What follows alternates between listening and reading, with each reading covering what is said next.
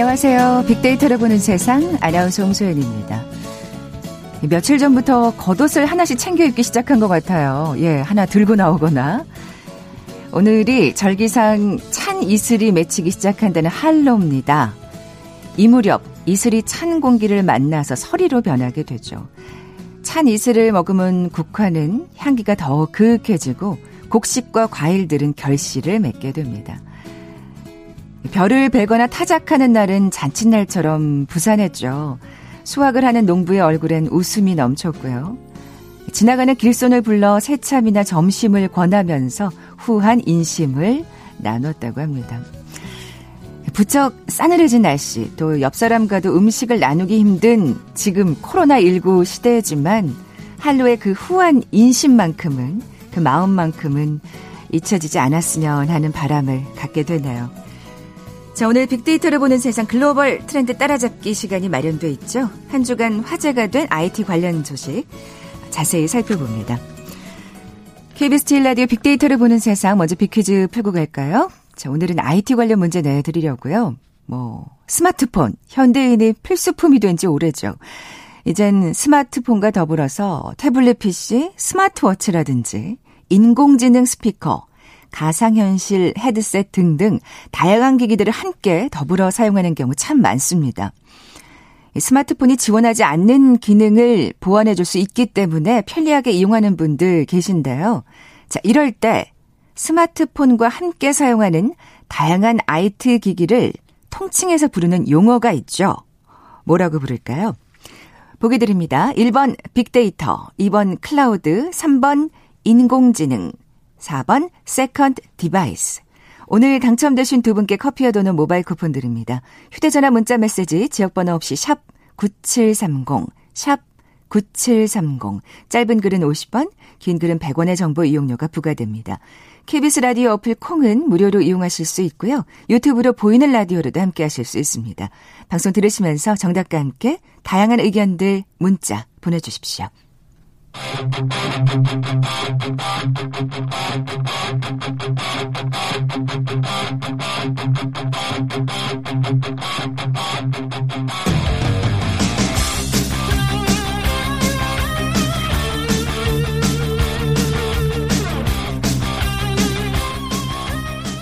궁금했던 ICT 분야의 다양한 소식들 재미있고 알기 쉽게 풀어드리는 시간이죠. 글로벌 트렌드 따라잡기.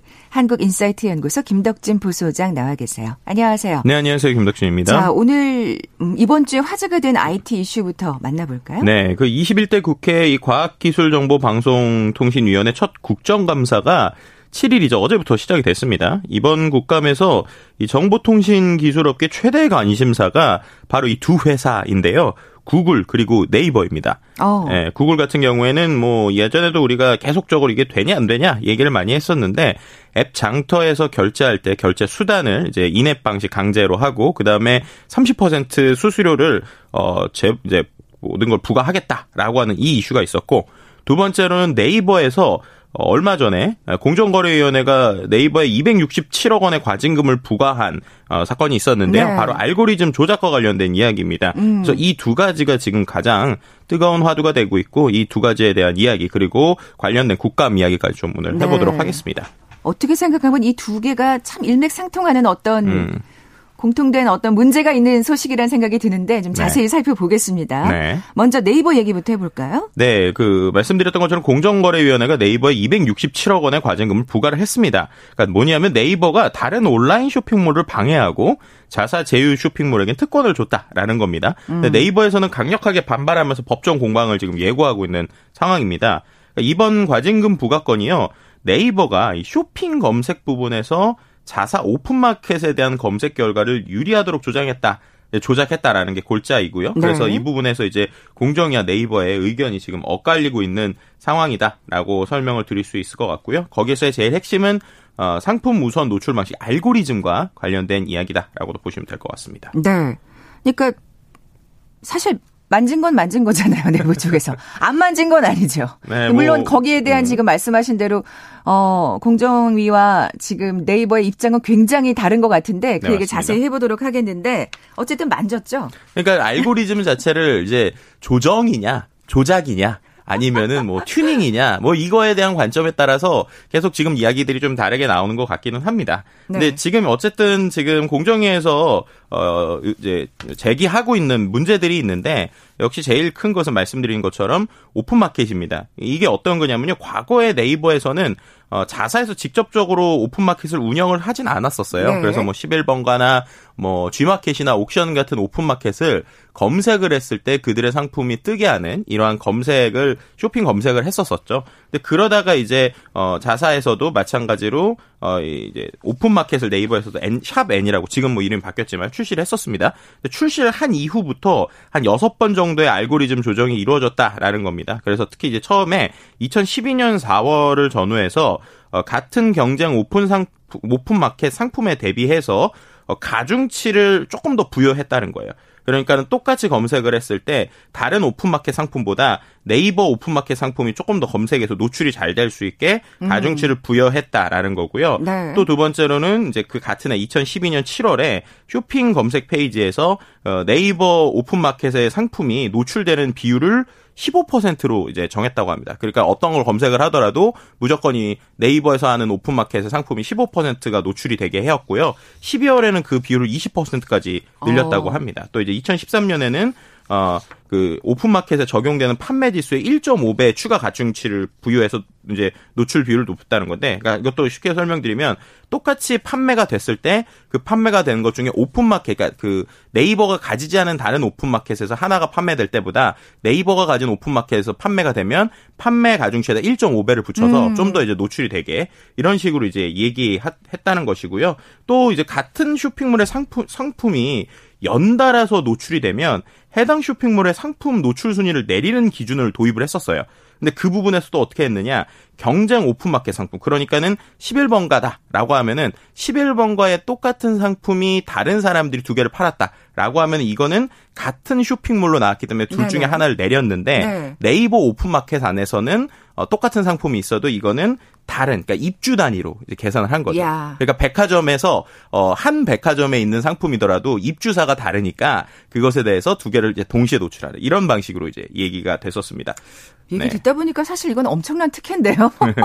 네, 뭐 그 부분뿐만 이제 또 간편 예. 결제 서비스 최근에 네이버 페이라고 해서 이제 많이 쓰지 않습니까? 예. 네이버 페이 또 출시를 앞 두 달 앞둔 때는 어, 이제 이메일이 좀 공개가 됐었는데 네이버페이 담당 임원의 요청에 따라서 자사에 있는 오픈마켓의 상품 노출 제한 개수를 8개에서 10개까지 어, 두 개를 더 늘리는 방식도 이제 활용을 했다라고 지금 나오고 있는 상황입니다. 저도 사실 요즘 이거 많이 쓰거든요. 네이버페이. 네. 근데 그 네이버에서 그 뭔가 물품을 구매하게 되면 이걸 안 쓰게끔 쓰지 않게 안 쓸 수 없게끔 만들어요. 그렇죠. 혜택도 뭐 다양하고 그리고 뭐. 또 네. 굉장히 또 편리하기도 하고 과정이. 그렇죠.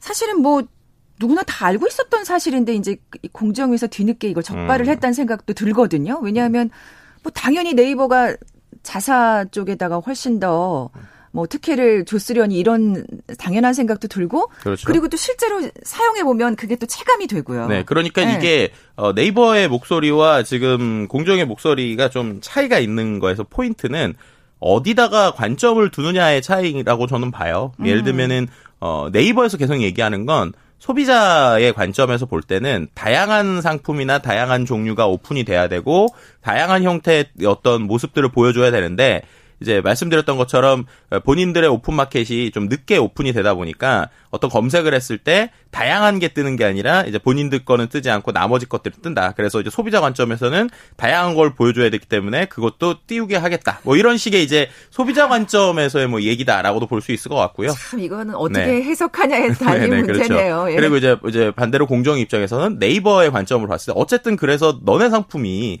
많이 뜬 게 아니냐. 그리고 그렇죠. 너네가 하는 것들이 어쨌든 상위로 올라오는 게 이거는 어, 알고리즘 조작이라고 얘기할 수 있다라는 이제 두 가지의 어떤 목소리의 차이라고도 보시면 될 것 같고요. 그리고 이제 그럼 그 방식 자체가 그럼 조작이라고 표현할 때 그 조작을 어디까지 해석할 것인가도 이제 어. 상당히 민감할 수 있어요. 예를 들면은 우리가 상품의 순서가 뭐 1번부터 10번이 나오는 거를 임의로 사람이 1번을 3번으로 바꾸거나 3번을 5번으로 바꾸면 조작이라고 명확하게 얘기할 수 있겠죠. 근데 이 부분 같은 경우 이제 네이버 측에서 얘기하는 건 우리가 값들을 튜닝을 해서 거기서 나오는 그 예를 들면 인공지능이나 빅데이터를 할 때도 그 안에 파라미터 값이라는 게 있거든요. 그 값을 어떻게 조정하는지에 따라서 어 나오는 이제 빅데이터나 인공지능을 통해서 나오는 값은 이제 로봇이나 기계가 하게 됩니다. 그러니까 지금 네이버 측에서 얘기하는 건 그런 거예요. 우리가 어, 모든 그 데이터를 좀 전반적으로 봤을 때 최적화되는 어떤 그 가중치를 부여한 거고 거기서 나오는 결과 값은 우리가 손을 댄 게 아니기 때문에 그거는 우리는 이제 직접적인 조작이라고 할 수 없다. 뭐 이런 식으로 이제 둘의 어떤 그 해석하는 차이 뭐 이런 것들이 있다. 뭐 이렇게도 설명을 드릴 수 있을 것 같습니다. 소비자 입장에서는 네이버의 그 얘기를 글쎄요. 제대로 받아들일 수 있을까 모르겠는데 어쨌든 가중치에 손을 댄 거는 사실입니다. 네네. 뭐 쇼핑 외에 동영상 부분에서도 문제가 됐다고요. 네, 그러니까 이거 역시도 이제 네이버가 네이버 TV라고 하는 어떤 이제 네이버 안에서 동영상 것들을 이제 강화를 했었는데요. 이 부분에서도 마찬가지로 알고리즘이 개편되면서 개편되는 거를 경쟁사에 알리지 않고 네이버 TV 테마관에 입점한 동영상에게는 가점을 주는 등 불공정 행위가 지금 드러난 것으로 나오고 있습니다. 어. 네, 그러니까 이 부분 역시도 비슷한 거예요. 예를 들면 네이버 TV 안에 있는 다양한 동영상들이 있어요. 근데 그 동영상에서 어떤 키워드를 쳤을 때 거기서 키워드에서 나오는 동영상에서 네이버 검색 알고리즘 키워드가 입력된 동영상에 유리하게끔 바꿨는데 이 부분에서 뭐 유튜브나 아프리카 TV 등 경쟁 플랫폼 영상에는 가점을 제공을 안 한 것이죠. 그러다 보니까 이제 공정위 조사에서는 일주일 만에 검색 결과 최상위에 노출된 어, 동영상의 수가 바뀌었다고 합니다. 그러니까 네이버 TV 동영상 수는 22% 증가를 했는데 그 기간 동안에 아프리카 TV는 20% 정도 줄고 판도라 TV는 46% 정도 줄어서 어떻게 보면은 결국에는 네이버 TV 안에서 네이버 동영상 수가 확 늘었다. 뭐 이렇게 아. 표현을 할 수 있을 것 같습니다. 네. 뭐 어느 정도 자사 거에 어드밴티지를 준다는 건 음. 사실은 뭐 어느 정도는 받아들일 수 있겠습니다만 사실 이렇게 노출수가 엄청 줄었다고 하면 좀 경쟁사에서는 가만히 있을 수 없는 문제인 것 같아요. 네, 뭐 그럴 수도 있습니다. 왜냐하면 네. 이버가 지금까지 검색 서비스와 관련돼서 알고리즘과 내용을 공개라라고 이제 여러 가지 주장을 받았을 때 항상 얘기하는 게 우리는 검색 서비스의 자사나 타사의 서비스를 구분하지 않는다. 아, 그게 이제 원칙으로 내세운 예, 부분이 예. 있었는데 이런 부분에서 이제 우리가 물음표를 지금 어, 지을 수밖에 없는 상황이다라고 볼 수 있을 것 같고요. 네. 그리고 또 이제 오픈마켓이나 일반적인 그 쇼핑몰 입장에서는 마치 이게 이렇게 받아들여질 수 있어요. 그러니까 도매가 있고 우리가 도도매라고 그래서 이제 도매상들의 물건을 띄어서 이제 중간에 이제 운영하시는 분들이 있고 소비자가 있잖아요. 그렇죠. 그런데 요 이거 같은 경우는 지금 이제 옥션이나 11번 가는 결국에는 네이버라고 하는 창구를 통해서 사람들이 물건을 많이 사기 때문에 그러면 이제 네이버 이제 그 옥션이나 그 11번 같은 경우는 네이버가 도매고 그리고 본인들이 그렇죠. 도도매처럼 중간 유통을 하는 것처럼 느껴졌을 거란 말이에요. 그러니까 분명히 네이버라는 중간 상인 때문에 네. 사실은 값이 더 올라갈 수밖에 없잖아요. 그렇죠. 근데 갑자기 이제 네이버가 그거에 직접 뛰어든다라고 이제 보게 되면 어, 경쟁사들 입장에서는 어 우리가 이제 검색도 이들한테 그 수수료를 주고 있는데 직접 뛰어들면 우리가 경쟁이 되나? 뭐 이렇게 분명히 느꼈을 그렇죠. 부분은 좀 있었을 것 같습니다. 수수료만큼 또 저렴하게 판매할 수 있는 거잖아요. 네이버 입장에서는. 네, 맞습니다. 강하나님이 이렇게 문자 주셨어요. 접근성이 편해서 네이버 쇼핑 많이 이용했는데 뜨는 조건이 궁금하긴 했는데 이 해소가 됐다고 음, 말씀하셨네요. 네, 근데 이제 그 부분에서 이제 또 이제 소비자의 편의에 대해서 어쨌든 네이버에서 계속 좀 얘기하고 있는 것 같아요. 그래서 음. 네이버에서는 어 오히려 공정위가 유리한 결과만 골라서 얘기를 한 거다. 그러니까 조작이 어. 아니라 우린 최적화를 한 거다. 지금 이야기를 하고 있고요. 그래서 향후 이제 법적 공방이 좀 예상되고 있는 상황이기도 합니다. 어쨌든 실적을 보면 네. 확실히 그 표가 나는 것 같아요. 예, 맞습니다. 예. 이제 이 실적에서도 또 이 실적에 대한 해석이 좀 다른 것 같은데요.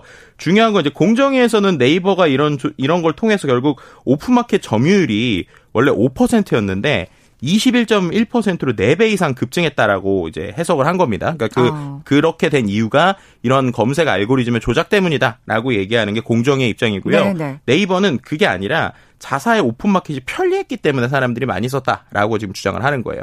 예를 들면 말씀하셨던 네이버 페이나 여러 가지 것들이 결국에는 결제 시스템을 개선하고 수수료를 낮췄기 때문에 사람들이 자연스럽게 이 네이버에 있는 오픈마켓을 사용을 했지 우리가 이런 알고리즘을 조절을 하거나 검색해서 떠서 그런 것이 아니다라고 지금 얘기하고 있는 음. 이런 두 가지 좀 목소리의 차이가 있다라고 볼 수 있을 것 같습니다. 두 가지 다일 것 같은데 요인은 자 네. 지금 공정위가 어쨌든 그래서 267억 원 이하 과징금을 물렸습니다. 해외에서는 어때요? 이런 경우에. 이게 267억 하니까 우리는 와 많다 이렇게 생각할 수도 있잖아요. 그렇죠. 해외에서는요. 이 검색 알고리즘 만약에 조작해서 자세한 서비스에 특혜를 줬다라고 하면은 거의 철퇴 수준입니다. 아, 그래요? 네. 구글에서 실제로 상품 검색 결과에 자사 쇼핑 서비스의 상품을 경쟁사보다 위에 배치했다는 이유로요. 2017년에 유럽연합으로부터 약 우리 돈 3조 3천억의 과징금을 받은 적이 있습니다. 이 공정이라는 개념이 우리보다 훨씬 더 엄격하군요. 네, 맞습니다. 네. 이제 왜냐하면 소비자들이 인지할 때 예를 들면은 구글도 광고라고 하는 게 있어요. 그래서 광고기 때문에 위로 나오는 거는 이제 인지가 되는데 그게 아니라 나오는 나머지 상품군 중에서 어 어떤 뭐 A사의 어떤 아마존이었던 걸 기억하는데 아마존의 상품보다 구글기 위에 나온다. 라는 행위 자체가 말씀하신 대로 소비자들에게 혼동을 일으키고 공정이라는 것에서 어긋난다라고 이제 어, 어떻게 보면 유럽 연합에서 좀 해석을 한 것 같습니다. 음. 그렇게 따지면은 이 과징금은 그렇게 큰 게 아닌데요? 네, 뭐 그렇게 볼 수도 있지만 어쨌든 우리나라에서는 네. 좀 의미가 있는 게 지금까지 이런 플랫폼사들한테 뭔가 과징금을 물린 적이 별로 없거든요. 그러니까 공정위에서는 이번에 이걸 통해서 네이버뿐만 아니라 향후에 뭐 요즘에 배달의 민족이나 여러 가지 쿠팡이나 이런 대규모 플랫폼들에 대해서 지금부터 우리가 그 경쟁사들에게 과연 하는 것들에 대해서 잘못된 것들을 어 향후 계속 그 우리가 보겠다, 확인하겠다라고 하는 메시지로서도 이번에 이런 과징금을 내렸다라고 네. 볼수 있습니다. 아, 의미가 있다는 생각이 듭니다. 사실 어떻게 보면 뭐 그 해외에 비하면 참 작은 공룡이긴 합니다. 굉장히 독과점 기업들이 많잖아요. 그렇죠. 예. 그런 의미에서 또 좀 더 지켜봐야 될 사안인 것 같은데 어쨌든 국정감사에서 뜨거운 화두였겠습니다. 네. 예. 그러니까 이게 참, 어, 좀 흥미로운 게 국정감사가 어, 7일날 열렸는데 네이버 없는 네이버 국감이다 뭐 이렇게 표현을 할 정도로 음. 거의 네이버와 관련된 얘기들이 계속 나왔습니다. 그러니까 네. 야, 특히나 야당에서는 국감 시작과 동시에 이해진 네이버 글로벌 투자 책임자의 출석을 요구를 했고요. 또 이제 관련돼서 어 이런 연구 단체들을 놓고 뭐 여야 의원들이 설전도 벌어졌고 뭐 그다음에 국감이 두 차례나 중단되기도 했고 몇몇 의원들은 뭐 네이버가 국회를 뒤에서 조정하려고 한다 뭐 이런 얘기들까지 그러니까 이게 지금 쇼핑과 관련된 이야기긴 한데 알고리 이게 조작이라는 단어나 검색에 대해서 뭔가 어, 신뢰성이 떨어진다라고 하는 것이 뭔가 얘기가 나오니까 결국 과거에 나왔던 이슈들 있잖아요. 예를 들면은 정치적인 것들, 예, 정치적인 것들 또뭐 예. 실검 뭐 이슈 이런 예, 것들까지 예. 모두 다 지금 논란이 이제 되다 보니 이거 이렇게 되면은 제대로 나와서 해명해라 뭐 이런 얘기들이 지금 나오고 있는 상황이다라고 볼 수 있을 것 같고요. 근데 이제 한 가지는 이게 알고리즘 자체를 중립적으로 만들기가 뭐 쉽지는 않다. 편향적으로 만드는 것이 쉽다. 이렇게 할 때 그럼 알고리즘을 공개하는 것에 대해서 계속 좀 주장을 하고 있거든요. 근데 알고리즘이 결국에는 어, 어떻게 보면 기업의 영업 기밀이다라는 얘기들도 어느 정도 좀 합당한 것 같아요. 그래서 음. 어, 영업 기밀 문제가 있어서 완전히 공개하는 건 쉽지는 않겠지만 뭔가 고의적으로 편향성을 갖게 하지는 않게 하겠다. 뭐 이런 것들 때문에 해당 내용을 좀 검토해 보겠다. 아니면 공정한지 면밀히 살펴보겠다. 이런 얘기들이 지금 나오고는 있는 상황이기도 합니다. 네. 뭐 네이버로서는 사실 이게 공정 알고리즘 조작이라는 단어까지 가면 그렇죠. 굉장히 이미지에 큰 타격을 입을 수밖에 없잖아요. 음, 맞아요. 그러니 또 그렇게 강하게 반발할 수밖에 없는 것 같기도 하고요. 네. 그러다 네. 보니까 네이버 측에서는 이제 공정위 조사 결과에 대해서 왜곡된 부분이 많다. 그래서 행정 소송을 제기하겠다라고 지금 적극적으로 다툴 예정이다라고 밝힌 상황이고요. 그래서 공정위가 충분한 검토와 고민 없이 사업자의 이 사업 활동을 본질적으로 침해하는 결정을 내린 것을 매우 유감으로 생각한다라고 있다고 했고요. 그 다음에 음. 공정위가 지적한 이 로직 개편이라고 이들은 표현했어요. 검색 로직 개편은 사용자들의 다양한 검색 니즈에 맞춰서 최적의 검색 결과를 보여주기 위한 노력이다. 그래서 다른 업체의 배제와는 아무런 관련이 없다라고 지금 강조하고 있는 상황이라고 볼 수 있을 것 같습니다. 근데 또 이에 대해서 네. 이또 공정위 시장감시국장님의 또 이야기도 또 흥미롭습니다. 뭐라고 했냐면 검색 서비스 시장에서 막강한 힘을 가지고 있는 네이버가 오픈 마켓을 운영을 하게 되면 이건 심판이자 선수의 구실을 동시에 하는 거다. 그렇죠. 네, 그렇기 때문에 맞습니다. 네, 예. 그렇기 때문에 이제 자기 편 선수에게 유리한 판정을 내리고 있다. 그렇기 때문에 이거는 오히려 어, 소비자 기만 사업 다른 사업자의 경쟁을 제한하는 문제가 있다라고 지금 설명하고 있는 상황이거든요. 그러니까 정말 이 두 의견이 어, 그 어느 때보다도 첨예하게 그러니까요. 정말 부딪히고 있고 예. 항상 이제 이게 그런가 아닌가라고 할 때 그게 이제 수면에 드러나 뭐 이런 상황이다라고도 볼 수 있을 것 같습니다. 네. 참 근데 어떻게 보면 두 입장이 다 맞는 말이긴 틀린 건 하나도 없어요. 그렇죠. 그러니까 어느 쪽에 방점을 찍느냐인데 어쨌든 네이버는 조작은 절대 아니다라고 음흠. 얘기하고 있는 거고 결국엔 조작과 마찬가지다라고 공정위는 지금 결론을 내리고 있는 것 같은데 여러 가지 얘기가 나올 수 있는 것 같아요. 2287님이 이러셨거든요. 그게 문제가 될까요? 본인 집에 이쁜 장식 놓는 건데 음. 그럼 다른 플랫폼을 만들거나 들어가야지. 음. 또 이렇게 생각하시는 소비자도 계시는 거예요. 네, 맞습니다. 예. 어떻게 결론이 날지 좀 더 지켜보겠습니다. 자, KBS 제일 라디오 빅데이터를 보는 세상 글로벌 트렌드 따라잡기 함께하고 계신데요. 잠시 라디오 정보센터 뉴스 듣고 나서 다음 소식 계속 이어가죠.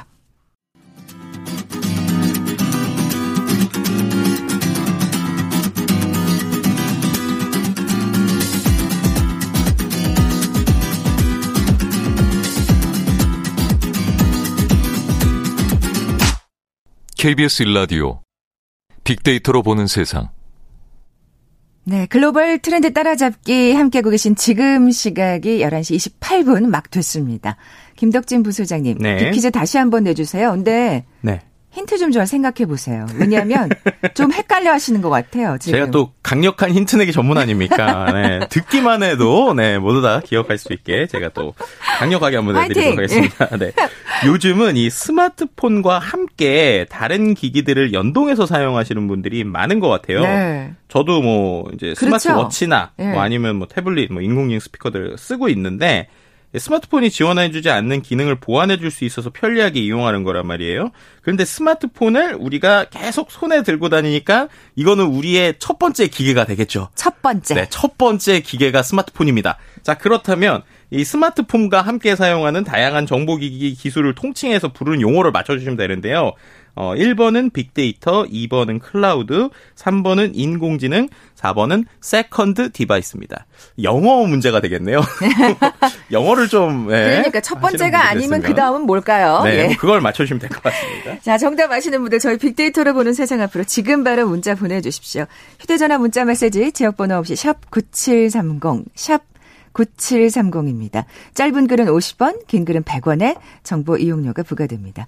자, 이제 구글 얘기해 볼 텐데 네. 결국에는 네. 지금 이 네이버 문제랑 일맥상통하는 부분이 있어요. 음, 어떻게 보면 그렇죠. 그러니까 우리가 네. 뭐 구글 얘기 조금 하기 전에 어, 이른바 플랫폼 기업들이 최근에 보면은 계속적으로 매출도 올라가고 수익도 올라가고 과연 이들을 어떻게 막을 것인가 이런 얘기들을 전 세계적으로도 하고 있어요. 꼭 우리나라뿐만 아니라 네, 예를 들면은 그렇죠. 애플도 그렇고 구글도 그렇고 뭐 그 외에 아마존도 그렇고 그런데 워낙 영향력이 이제 막대해지니까 그렇죠. 그렇죠? 근데 네. 이번 이슈도 마찬가지입니다. 이제 구글의 수수료 30% 정책에 대한 이야기이고요. 이 이야기는 어 지난번에도 이걸 맞아요. 할 것이냐 말 것이냐라는 예. 얘기가 뭐 올 초부터도 계속 나오고 있었는데 이제 확정이 났습니다. 자사의 앱마켓 플레이스토어에 입점한 모든 앱 개발사들에 대해서 결제 대금의 30%를 수수료로 받겠다라는 겁니다. 그러니까 그동안에는 게임이나 일부 메신저에만 30%를 받았었는데 이 범위를 음원이나 웹툰 등 모든 앱으로 넓히겠다라는 거고요. 애플 앱스토어 같은 경우는 이미 이 정책을 시행을 하고 있어요. 그래서 애플은 이미 뭐 30%씩을 똑같이 다 받고 있는데 구글은 지금까지 안 받았었는데 이제 구글도 어, 내년부터는 야. 받겠다라는 겁니다. 그래서 내년부터 이제 구글 앱 장터에서 어, 우리가 이제 구매를 할 때 30%가 들어가는 것이고요. 신규 앱 같은 경우는 내년 1월부터 그리고 기존에 지금 있는 앱들은 내년 9월 30일부터 적용을 하려고 하고 있는 상황이다라고 볼 수 있을 것 같습니다. 아, 이게 30%면 좀 큰데요? 음, 네. 네, 그렇죠. 그러니까 지금 모든 상황에서 수수료를 결국엔 구글에 30%를 줘야 되는 지금 된 거죠. 네, 그렇게 그러니까 되는 거죠. 이번에 이제 그걸 좀 더 기술적으로 설명드리면 네. 정확하게는 인앱 결제 방식을 의무화하는 거예요. 인앱 그러니까 앱 안에서 결제하는 방식이다라고 보시면 될 것 같은데요. 과거에는 이런 경우들이 있었어요. 어, 우리가 앱을 처음에 돈을 주고 뭐 예를 들어서 만 원을 주고 살 수도 있잖아요. 그럼 그렇게 하면은 만 원에 이제 30%를 원래 떼갔습니다. 그러니까는 음. 만 원을 한번 사면은 30%는 구글이 갖고 7천 원 이제 70%는 어 개발자가 갖는 거죠. 근데 요즘에는 무료로 다운을 받은 다음에 그 안에서 뭔가 유료로 결제하는 부분들이 많잖아요. 사실 어떻게 생각하면은 그게 더 쏠쏠하겠죠. 그렇죠. 뭐 앱을 부분... 처음에 앱만 살 때 수수료를 내는 것보다. 네, 예. 그렇죠. 이제 부분 유료화 형태로 해서 뭐 게임 같은 경우도 그렇지만 뭐 최근에는 이제 음원이나 여러 가지 것들 그렇게 쓰게 되는데 이제 거기서 어떤 이슈가 있냐면 예전에는 이런 경우들이 있었어요. 그냥 앱은 다운을 구글에서 받고요. 플레이 그 모바일에서 받고요. 뭐 월 결제 같은 경우는 별도로 저희 웹에서 웹사이트에서 하세요. 혹은 뭐 이렇게 아. 하세요. 이런 식으로 웹 그러니까 앱 밖에서 결제하는 방식들이 있었다는 거예요. 그게 구글 입장에선 좀 기분이 나빴겠네. 그렇죠. 뭐 예를 들면 똑같은 거죠. 이런 거죠. 시장이 있는데 시장을 열었어요. 시장을 열었는데 거기에 들어와서 뭔가 시장에서 물건을 팔고 있는데 돈은 시장에서 내는 게 아니라 저쪽 오셔가지고요. 이 물건만 보시고 저기 뭐 예를 들면 구두로 치면 아, 저 앞에서 뭐 상품권 사시면 더 저렴해요. 막 이런 개념인 거죠. 아, 그러니까요. 네, 그러니까 그걸 이제 막겠다라고 하는 게 이번에 기술에 어떻게 보면은 포인트다라고 볼 수 있을 것 같고요. 그래서 모든 결제를 구글 안에서 하겠다, 하게 하겠다라는 겁니다.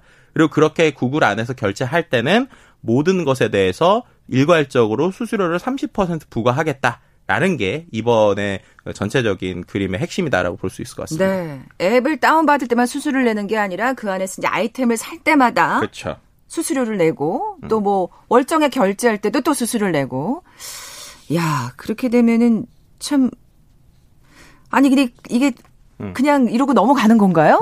그러니까요. 이게 이게 참 쉽진 않은 것 같아요. 그러니까 예. 지금 말씀하신 대로 넘어가는 거냐라고 얘기했는데 일단은 조금 더 정보를 좀 네네. 드려야 될 게 그럼 모든 앱에서 이러느냐. 근데 한 가지 좀 안 그런 건 있습니다. 여기서 이제 오해할 수 있는 부분을 풀어야 되는 게 디지털 컨텐츠에 대해서만 해당하는 거예요.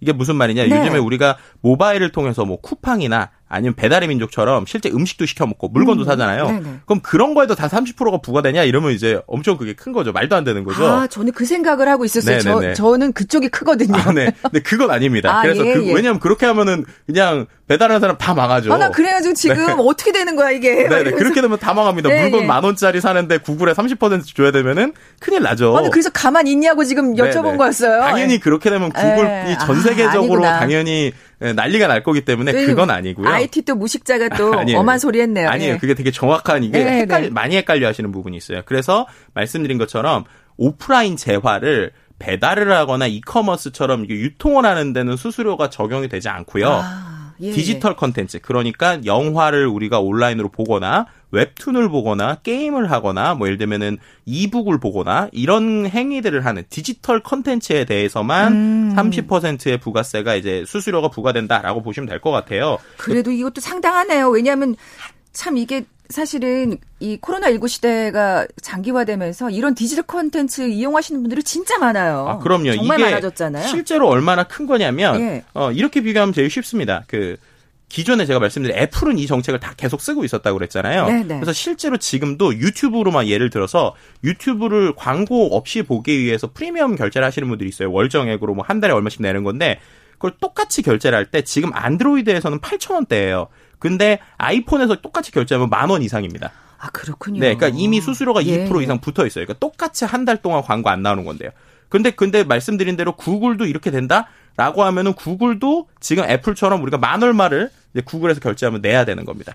그러니까 소비자 입장에서 이 30%의 수수료가 그 개발자들이 부과하는 게 아니라 소비자들에게 이거를 이제 전가할 수 있다라는 게 아, 이제 제일 문제의 그러니까요. 핵심이라고 보시면 예, 될것 같습니다. 예, 예. 예 를 들면 지금도 네이버에서 웹툰을 보기 위해서는 이제 또, 또 옛날 도토리처럼 쿠키라는 걸 사거든요. 근데 그게 하나당 그 네이버에서 사면 100원이고 안드로이드에서 사도 100원이에요. 근데 이게 그 애플에 있는 아이폰에서는 120원입니다. 그러니까 이미 20%가 비싸요. 아 그렇군요. 네, 네, 이런 식으로 그 결국에는 소비자들에게 부담이 되는 부담이 되는데 말씀하신 대로 지금 코로나 이후에 국내 소비자들이 모바일 앱에 월 평균 208, 800, 2만 830원을 소비하고 있다고 그래요. 음, 그러니까 이미 한 사람당 평균으로 치면 한 달에 2만 원 이상 지금 모바일 앱에 쓰고 있는 거거든요. 네. 근데 그거에서 30%가 이제 반영이 된다 라고 하면은 소비자들의 부담으로 바로 올 수 있다라는 게 이제 한 가지 문제라고. 그렇죠. 아까 지금 100원, 120원 하니까 이렇게 잘 안 와닿지만 그게 네. 이렇게 좀 쌓여 보세요. 그쵸. 상당한 또 액수가 될 텐데. 2만 원이 2만 이제 30% 붙는 거니까 2만 원, 2만 6천 원 되는 건가요? 네, 그렇게 되는 거죠. 아, 국내 업계는 우선 지금 소비자 얘기를 해주셨는데 업계 같은 경우에는 어떻습니까? 타격이 있을까요? 네, 당연히 타격이 예. 있을 수밖에 없는데요. 왜냐하면 특히나 일부 우리나라에 있는 뭐 상위 업체들을 제외하면은 이 앱을 만드는 데들이 세- 대부분 영세한 개발업자예요. 그런데 매출 감소가 생존의 문제인데 그러면 여기에 있는 30%라는 수수료를 모두 다 소비자에게 부담시킬 것이냐? 아니면 일부는 본인들이 부담하고 일부는 소비자에게 가져갈 것이냐에 따라서 또 이제 문제가 될 수도 있어요. 그러네요. 네. 그리고 또 한 가지는 경쟁에서의 문제가 생길 수 있습니다. 이건 무슨 말이냐? 예를 들면은 어 이미 지금 애플에서는 나오고 있는 이슈인데 애플 뮤직이라고 해서 애플에서 음악 서비스를 하고 있거든요. 네. 근데 이제 스포티파이라고 그래서 전 세계적으로 또 음악과 관련돼서 아주 유명한 서비스가 있어요. 근데 스포티파이 입장에서는 애플한테 수수료를 30%를 내야 되는 거예요. 음악 그렇죠, 서비스를 그렇죠. 하는데. 예. 예를 들면 만 원짜리 월정액이라고 하면 30%를 애플한테 내야 되는 거죠. 근데 애플은 애플 뮤직을 하는데 만 원으로 해도 그냥 그게 다 자신들 거잖아요. 야, 아까 지금 네이버 얘기랑 아주 비슷해요. 네, 맞습니다. 그러니까 결국에는 컨텐츠의 플랫폼을 가지고 있는 사람이 앱을 만들 때부터 문제가 생기는 건데 이미 지금 우리가 알다시피 안드로이드라고 하는 데에 구글이 유튜브도 가지고 있고요. 그리고 구글의 뮤직도 있고요. 여러 가지 이미 유료 앱들을 하고 있는 상황이에요. 그럼 결국 거기에 있는 데들은 겹치게 되면 30%라는 수수료에서 또 구글에게 주면서 경쟁을 해야 되고 그리고 그럼 그들이 직접 음악을 만드는 사람들이냐 그게 아니거든요. 음원 유통을 하는 사람들이기 때문에 그렇죠. 유통 비용에서의 30%라고 하는 거는 이 마진에서 상당히 큰 범위이기 때문에 엄청난 타격일 수 있겠네요. 네, 그러니까 결국 이것을 어디로 갖고 갔냐에 대해서 좀 뭐 여러 가지 고민이 되는 상황입니다. 네, 이게 소비자한테 이게 어느 정도 또 부담이 되느냐 때문에 또 네. 소비자들은 촉각을 곤두세울 수밖에 없는 게 결국에는 그러면 그렇게 음. 그 구글이나 애플을 그- 거치지 말고 네. 그냥 사이트로 직접 들어가서 네. 결제하는 수밖에 없는 거예요? 그 그렇게만 그게 제대로만 되면 상관이 없는데 네. 애플의 경우에 과거에 그렇게 한 앱을 아예 퇴출을 시켜버린 적이 있습니다. 그러니까 포트나이트라고 하는 전 세계적으로 가장 유명한 게임 앱을 너무하다 진짜. 네, 그게 왜냐하면 자사의 가이드라인을 위반했다라는 것인데요. 근데 아. 이번에 구글 같은 경우에도 어, 여러 가지 정책을 내고 있지만 거의 지금의 결론을 보면 그렇게 할 거면 아예 선택해라예요. 그러니까는 플레이 스토어에서 하든가 다른 스토어에서 하든가. 나가라. 네, 약간 그런 이거군요. 겁니다. 내 말 안 들으니까 주인인 거죠. 이게. 주인 말 안 들을 거면 나가. 네, 그러니까 예, 다른 데랑 그런- 겹쳐서 팔지 마. 뭐 이런 식이기 때문에 당연히 그런 개발자 입장에서는 큰데 붙어 있을 수밖에 없는 좀 아이러니하지만 안타까운 상황이 지금 현실이다라고도 볼 수 있을 것 같습니다. 그러네요. 이거 국감에서도 얘기 나왔죠. 짤막하게 마무리 지을까요? 네, 뭐 예. 이거에 대해서 적극적으로 이제 좀 대처하겠다. 뭐 글로벌 사업자들에 대해서 단호하게 조치하겠다. 뭐 이렇게 얘기는 하고 있는데요. 아직은 이야기일 뿐인데요. 어, 한 가지 좀 흥미롭게 봐야 될 건 미국에서도 비슷한 일이 있어서 지금 미국에서도 어, 애플이나 구글을 독과점 이슈로 계속 지금 몰아붙이고 있는 상황이거든요. 네, 네, 그러니까요. 그래서 결국 미국에서 어떤 결론이 나오면 그 결론에 따라서 우리나라에서도 같이 적용될 수 있지 않을까? 이게 단순히 우리나라뿐만 아니라 전 세계적인 문제다라고도 볼 수 있을 것 그러니까 같습니다. 그만큼 거대 공룡 기업이니까 사실 또 네이버의 이 얘기가 또 의미심장하게 더 들리네요. 네, 맞습니다. 자, 글로벌 트렌드 따라잡기 한국인사이트 연구소 김덕진 부소장이었습니다. 고맙습니다. 네, 감사합니다. 자, 오늘 정답은 비퀴즈 정답은 4번 second device였죠. 커피와 도넛 모바일 쿠폰 받으실 두 분입니다. 1277님 그리고 힌트가 사랑해요 하신 0919님 고맙습니다. 두 분께 선물 보내드리면서 물러갑니다. 내일 뵙죠. 고맙습니다.